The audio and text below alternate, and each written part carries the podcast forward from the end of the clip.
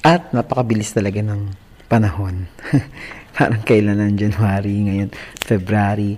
At yun nga, we're still celebrating our 8th wedding anniversary. Welcome back to another episode of As It Is with Sir Ace. Napakabilis ng panahon, no? Grabe. Nasa ikalawang buwan na kagad tayo ng bagong taon, 2023. At dahil nga, ito, ano namin, anniversary namin, magkakasunod. Grabe. Sa inyo, kayo magpakasunod ng January. magkakasunod eh, January, uh, December, di ba, Pasko, tapos January, tapos February, Valentine's Day. So, magkakasunod yung event na sa buhay. Diba? Ako ng Pasko, tapos syempre, January, pag-aandaan mo naman itong uh, wedding anniversary. Kung January rin kayo sa lahat ng nagse-celebrate ng kanilang anniversary. Yan. And then, February, darat naman, Valentine's Day. Lalo sa amin, dikit-dikit na January 28, wedding anniversary. And then, Feb 14, Valentine's Day na. Tapos, March naman, birthday ng aking uh, asawa. So, magkakasunod naman. Talagang, ano, ano, ubusan ng pera to, ubusan ng, grabe, puro celebration, syempre. Pero maganda yan. Always celebrate life. Celebrate yan, yung mga love month.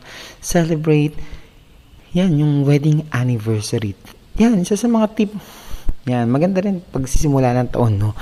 Uh, paganda, itaon ninyo yung kasal ninyo sa weekend.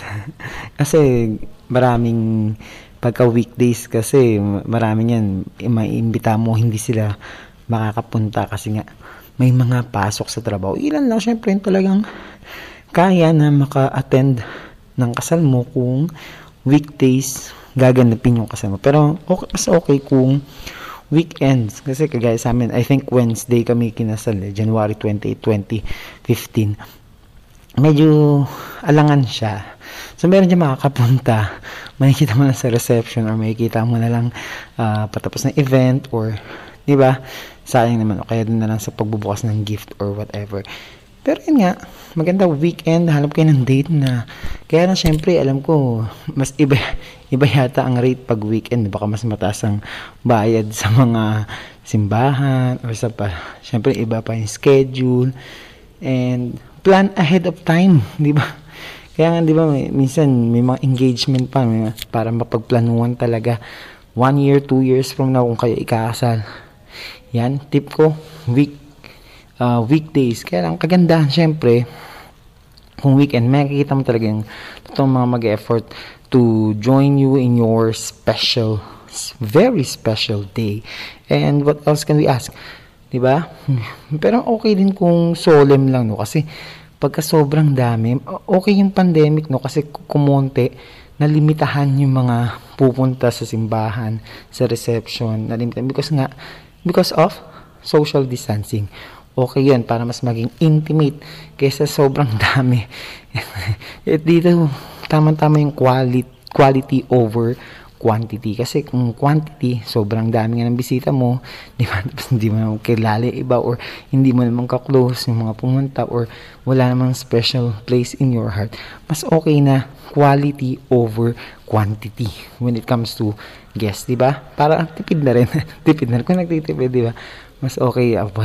Hindi halata no, nagtitipid ka. Sabi mo, quality over quantity kasi kami. Di ba? Always remember life is short. Don't forget to make it light and easy. Huwag kalimutan ngiti, tumawa at maging masaya. Good day mga ka-faculty. Good day to all our students and their parents. Welcome to season 2 of my pod this is also known as the podcast with me, your host. I'm Ace Verhel, a licensed professional teacher with over 10 years of teaching experience. At ito ang podcast na gawa ng isang teacher para sa mga teachers at para sa mga lifelong learners.